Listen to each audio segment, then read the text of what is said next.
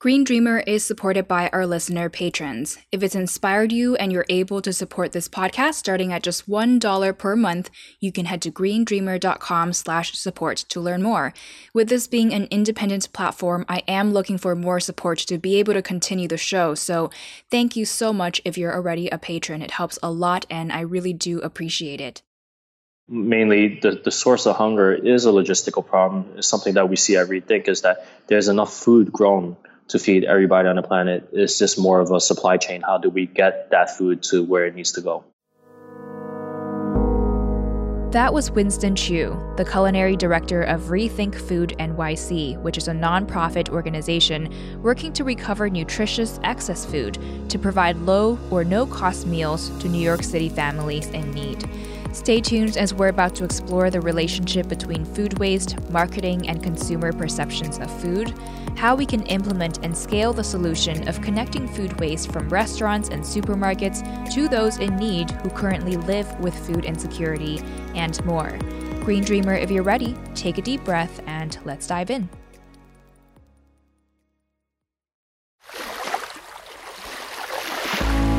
Hey, it's Kamea Chayne, and this is Green Dreamer, a podcast exploring our paths to ecological balance, intersectional sustainability, and true abundance and wellness for all.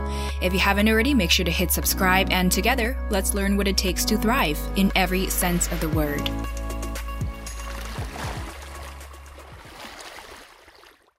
My name is Winston Chiu. I've been a chef for seven years previous to owning Bonbite and being the culinary re- director at Rethink Food NYC, I was an actuary. I started my cooking career at fine dining restaurants and sort of moved up from there. My first experience with, you know, social justice or caring for nature really started back when I my work as an actuary, where I was doing a lot of work for companies that were in similar type fields, whether it's green energy or you know sustainability, and it developed into a passion over the years as I saw more and more the need for it, but also as I kind of educated myself as to what what it meant and how I can help. And how and when did you personally connect the dots between social impact and sustainability and the work that you can do as a chef to support those things? I think as as I started um, opening my own business, I started realizing that I started a catering company about five years ago called Bonbite. And as I was providing meals for people in the corporate area, I realized that there was so much waste that was going around. And typically, growing up in a household of no waste, uh, my grandma always used every bits and end whenever she could. I just realized that we could do more with it. And as I stepped away from our facilities, which is located in Brooklyn Navy, I realized that in this area was a food desert, and that you know the food that essentially I was throwing away could have just been prepped and delivered to these people that can eat. And, and you know, end of the day, for us, for most people in New York City, we don't know when the next meal may come.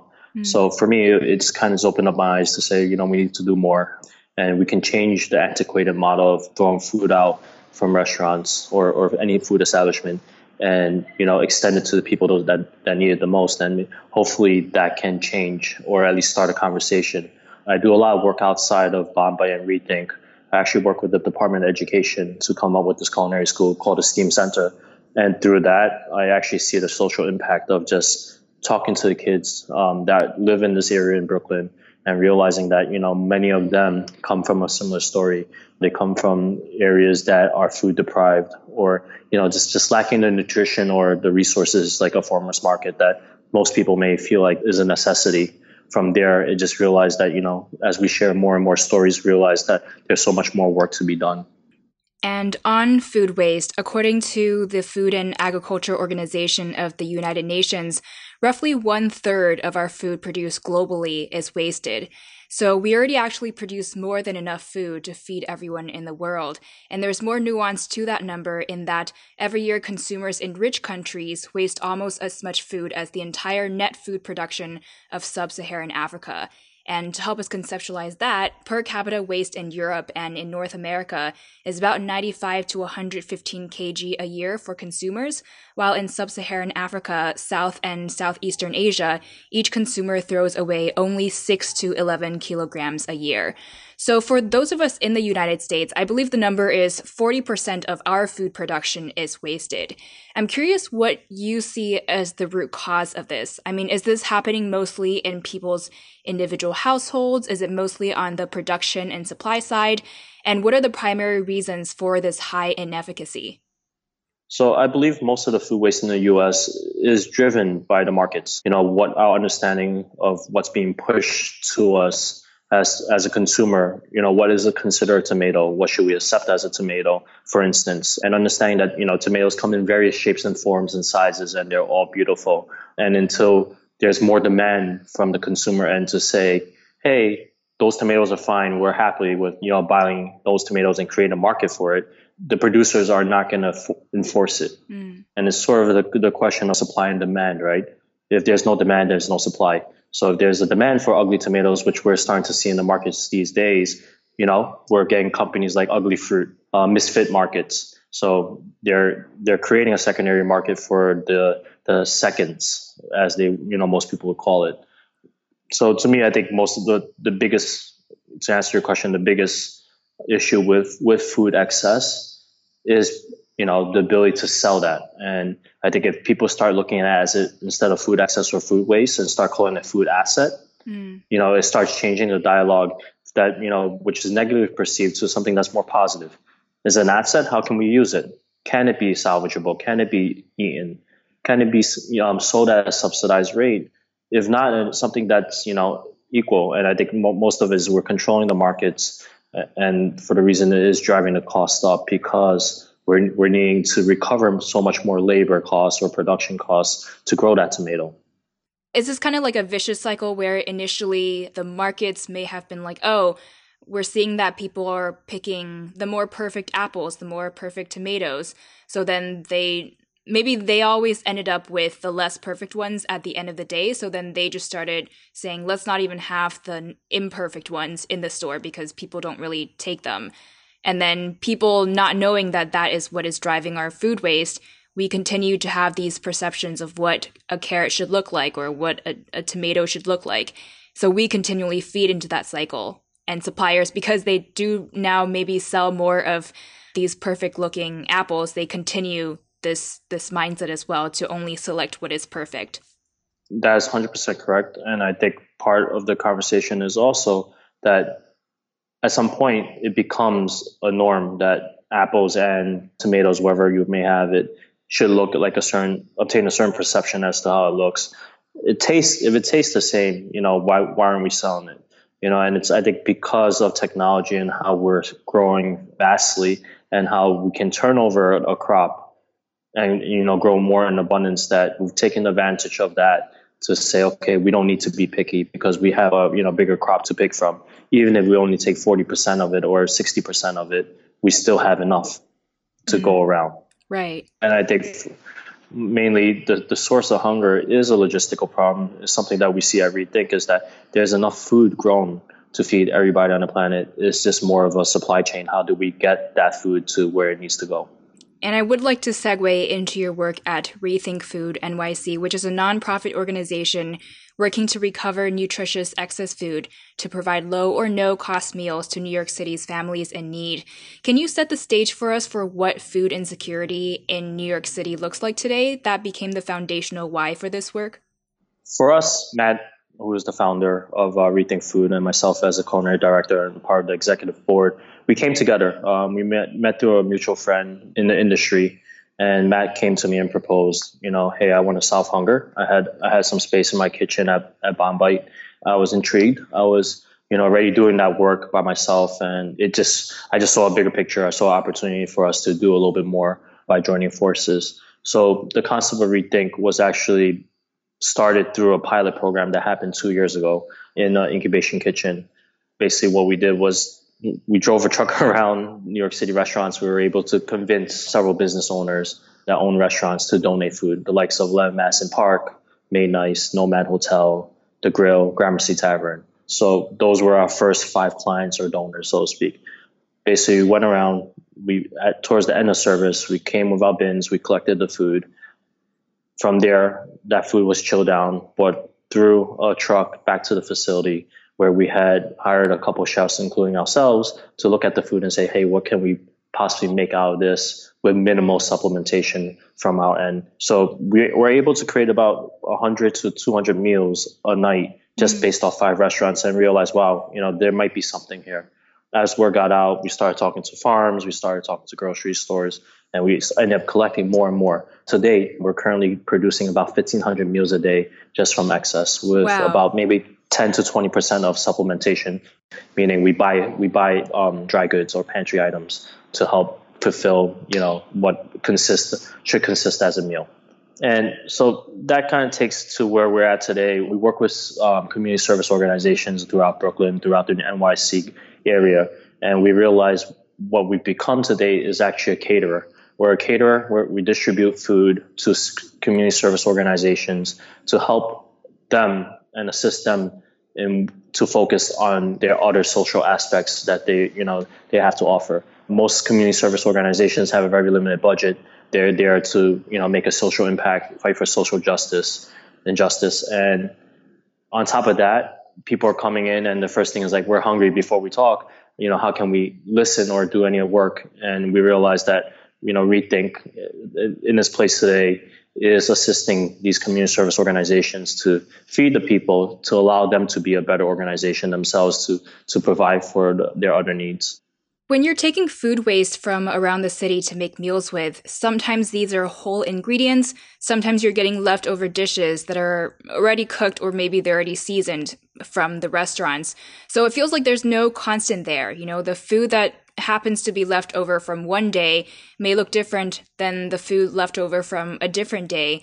So, how do you, as the culinary director, manage and work with this ever changing and unpredictable supply of ingredients and resources to ensure that what goes out is not only safe to consume, but also delicious as well?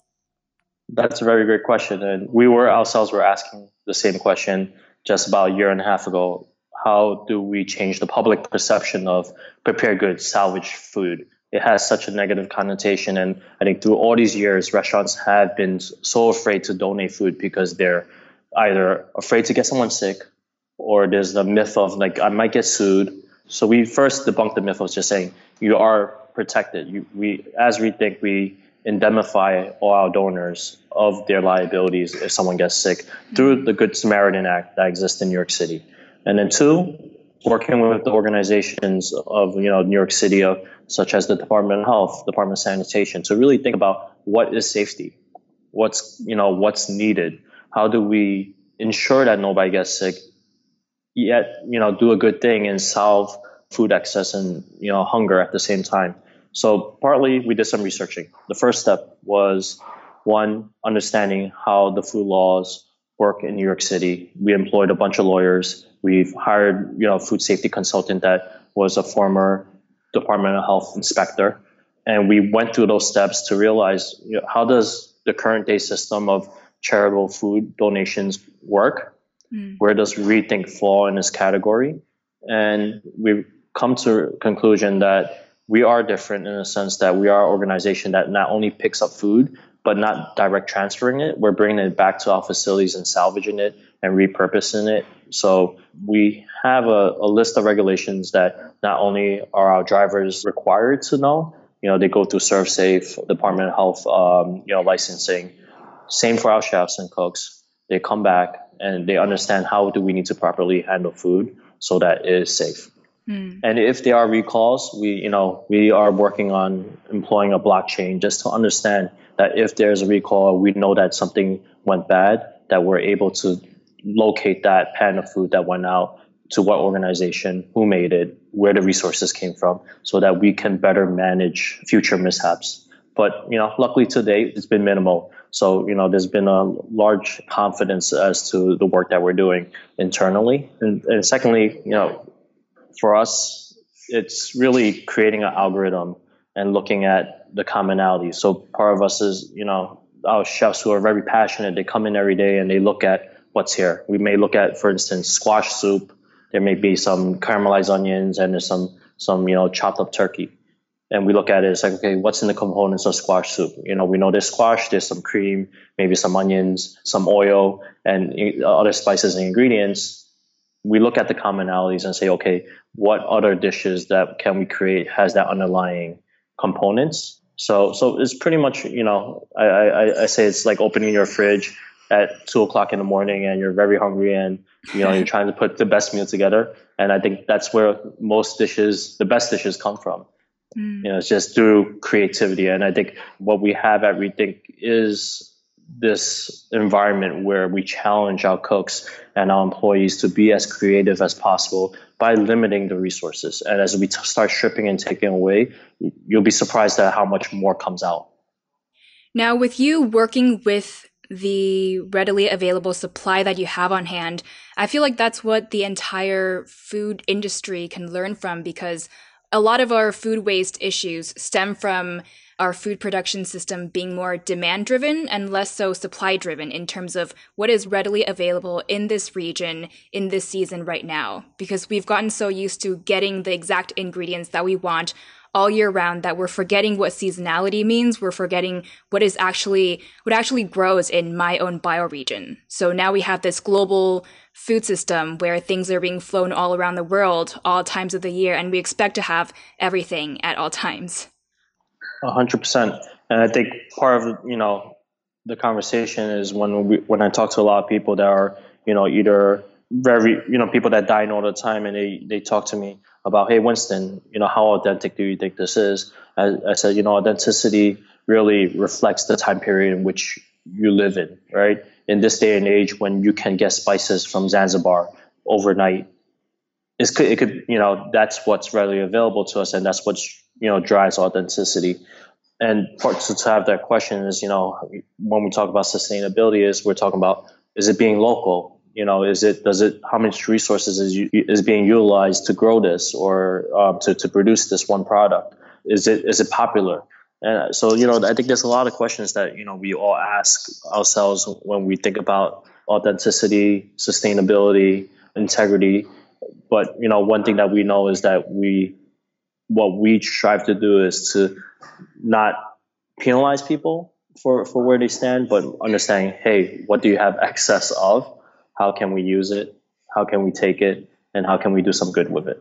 Mm-hmm. And I think, you know, for us, in terms of the sustainability conversation, our job is to create the most meals possible to feed the most amount of people possible.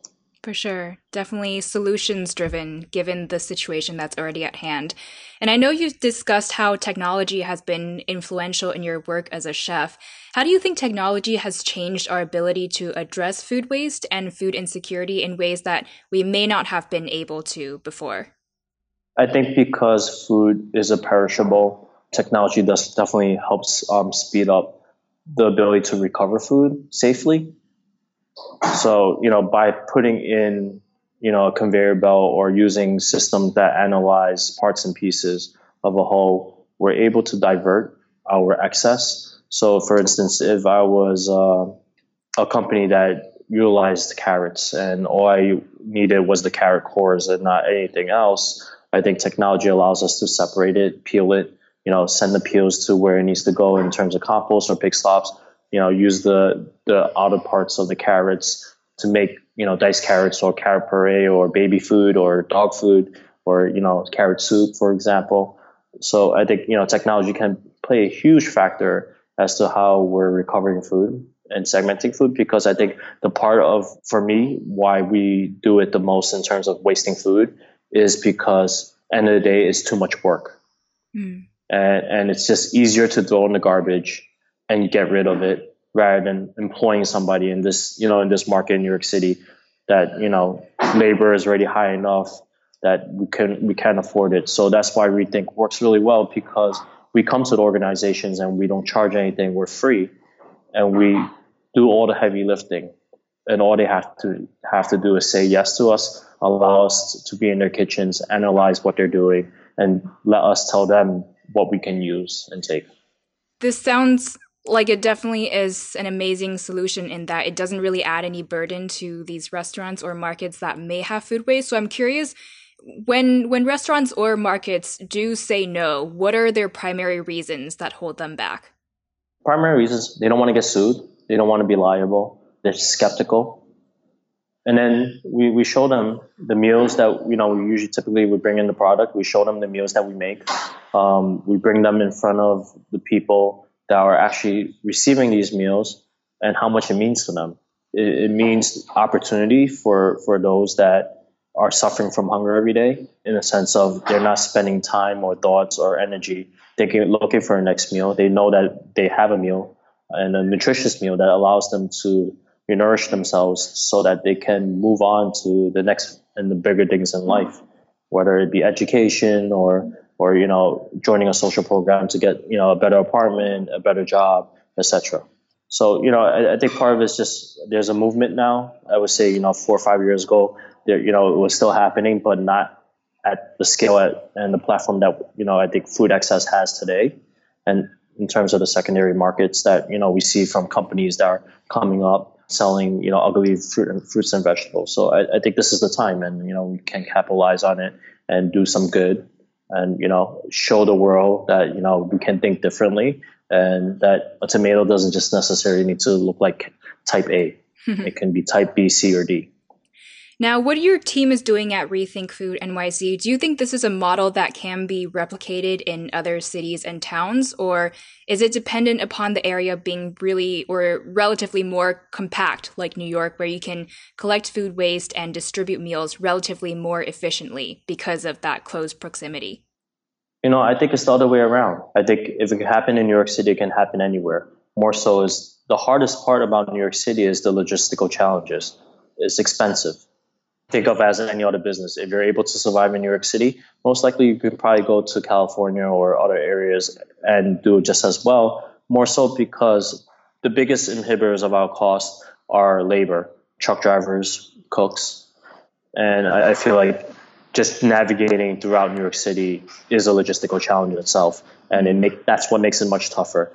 So when if you're out in the suburbs or you know maybe just as say for New Jersey, just for example, it might just be a little bit easier just because there's a little bit more open roads. You know, the travel time is, is, is a little bit different than being in gridlock traffic in New York City. And how about in other areas of the country in our food deserts where there may not even be sufficient local sources to collect food waste from to distribute among those in need? How can we learn from Rethink Food NYC and its model and apply this to larger scales of maybe entire regions of food insecurity? So, you know, as we look at Rethink 2.0 or the next phase of Rethink, um, so we say, we're actually looking at larger distribution models. Not saying that the restaurants and the, the rooftop farms aren't important. You know, once we feel like that's stabilized, you know, our next job is to talk to the bigger distributors, right? The Publix of the world, the Walmarts of the world. What are you guys doing with your food excess? Just for instance, Amazon Go. They have all these packaged food that, that's going to landfills. How do we work with them to help alleviate what they're taking to the trash and give it to people in need. Our next steps is to really look at the bigger models, the bigger the bigger players in the supply chain, and say how do we tap into your resources and either take your stuff, pair up with a with a co-packing or distributor to to produce what we need, and use that to distribute to to people that or areas that need it the most. So that certainly in our in, in, in our next steps and phases in terms of thinking of just going bigger. You know, the restaurants and and the farms are good, but we know that there's so much more out there. And what we're dealing with right now is only a very small percentage of the of the pie. And to circle back to this bigger picture of our national and global issue of food waste, what do you think needs to happen, or what do we need to do in order to close that loop to ensure that more wasted but still edible food can still can end up in the hands of low income communities or those currently struggling with food insecurity? Are there certain regulations in place right now that's barring this from happening legally and more easily right now? Do nonprofits just need more resources and support to realize their visions? Or where do you think our most impactful systemic solutions lie? I think from the city side um, in New York City, we're actually getting is the quite the opposite. We're actually getting a lot of help and collabor- collaborative effort in terms of hey, how do we make this the running candidate of now? Like, how do we bring more attention to it? How do we bring more resources? Partly, I think where the systemic challenges lie from how I think traditionally nonprofits are, are, are being run. Just more so is we look at, at, for you know I speak for myself and, and rethink is that we look at our organization and, and we think how do we become self-sufficient in the next couple years where we don't have to necessarily rely on on funds or charitable donations in terms of money? How do we create a product and a service as a nonprofit to you know sustain ourselves? In turn be able to feed more people do more work employ more people and provide more jobs. It's really look, looking at the antiquated models of how nonprofits are traditionally run and you know trying breaking down the barriers of more collaborative efforts um, and taking more like a, a business um, oriented in terms of like how do we raise revenue for ourselves in, in, in different ways. For instance, through our initiatives, um, we were able to create beer through excess citrus. We're you know currently working on you know with other beverage companies to take excess from you know different parts of, of New York City. And you know we're infusing it and you know hopefully in liquors and and creating beers that can sell at restaurants. Um, you know, we're throwing cocktail competitions, more so, you know, to get the word out there, but just to also use that as an example that we can have some fun while doing this, and at the same time, it can be business driven as a, as an incentive for restaurants or or business people to say, hey, that's an idea, I really want to invest in it. How do we take that to the next level? Finally, when you envision a country or a world, let's say, where we've reduced our global food waste from one third of our food to maybe just 5 to 10%, what does that picture look like to you, and how would that food production and consumption system function to close the loop of food waste? I think that's a good question, and I think you know, for me, it's it's a hard question because I do believe that we live in a very capitalist. We live in a capitalistic state and country, so our mindset is always to produce more and to do it better. I think the answer there may be changing the perception and changing the values in which how people see things and how they how they how they feel about what they're creating. If we're able to create more than you know, so be it.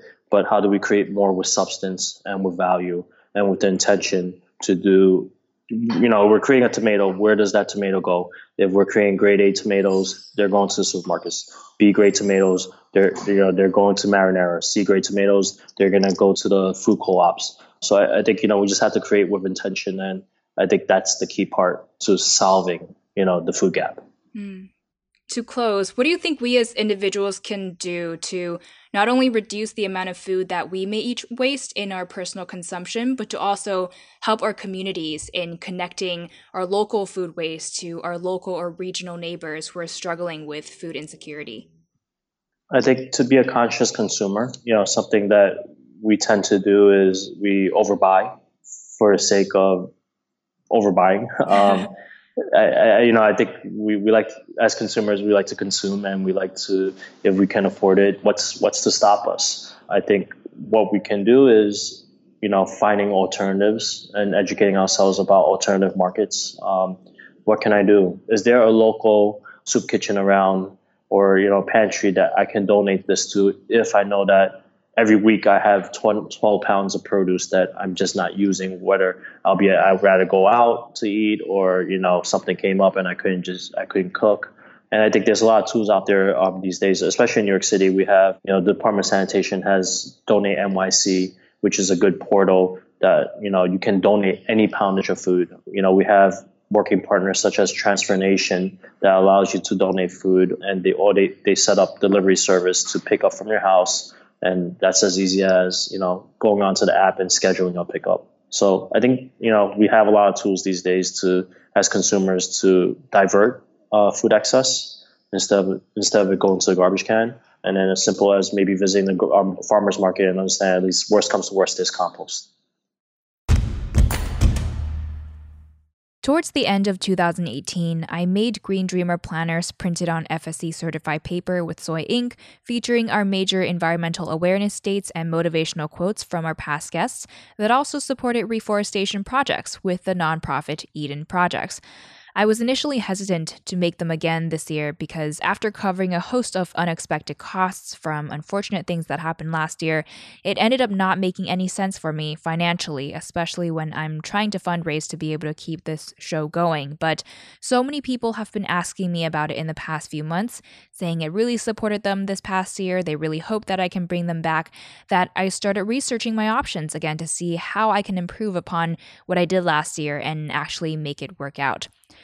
So, I'm in the process of working on a 2020 to 21 Green Dreamer planner right now. If you may be interested, please do sign up to Green Dreamers Weekly Digest so I can keep you posted and so I can also gauge interest levels for me to keep doing this.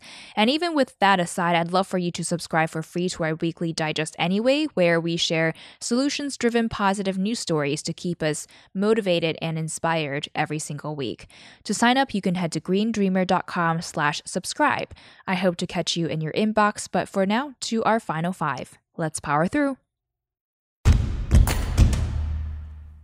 What's an uplifting social media account or publication you follow, or a book that's been really profound for you? One publication that actually I followed and that just changed my perspective or added to my perspective was How to Be Alive, a guide to to the kind of happiness that helps the world by Colin Beavan. What do you tell yourself to stay positive and inspired? There's a quote that I've um, recently, well, in the past couple years, that I kind of came across, and it, it may sound silly, but it was on Oprah, and she was interviewing 50 Cent. And one thing that he said is either you pray or you worry. Don't don't do both. Mm. And for me, it just means that you know, if we work hard and our intentions are there, and we're working every day at it. It's just chipping away, and you know, hopefully, either we can inspire ourselves or others around us to do the same. And in the end, I think we'll be able to achieve, achieve something much greater together mm-hmm. or individually.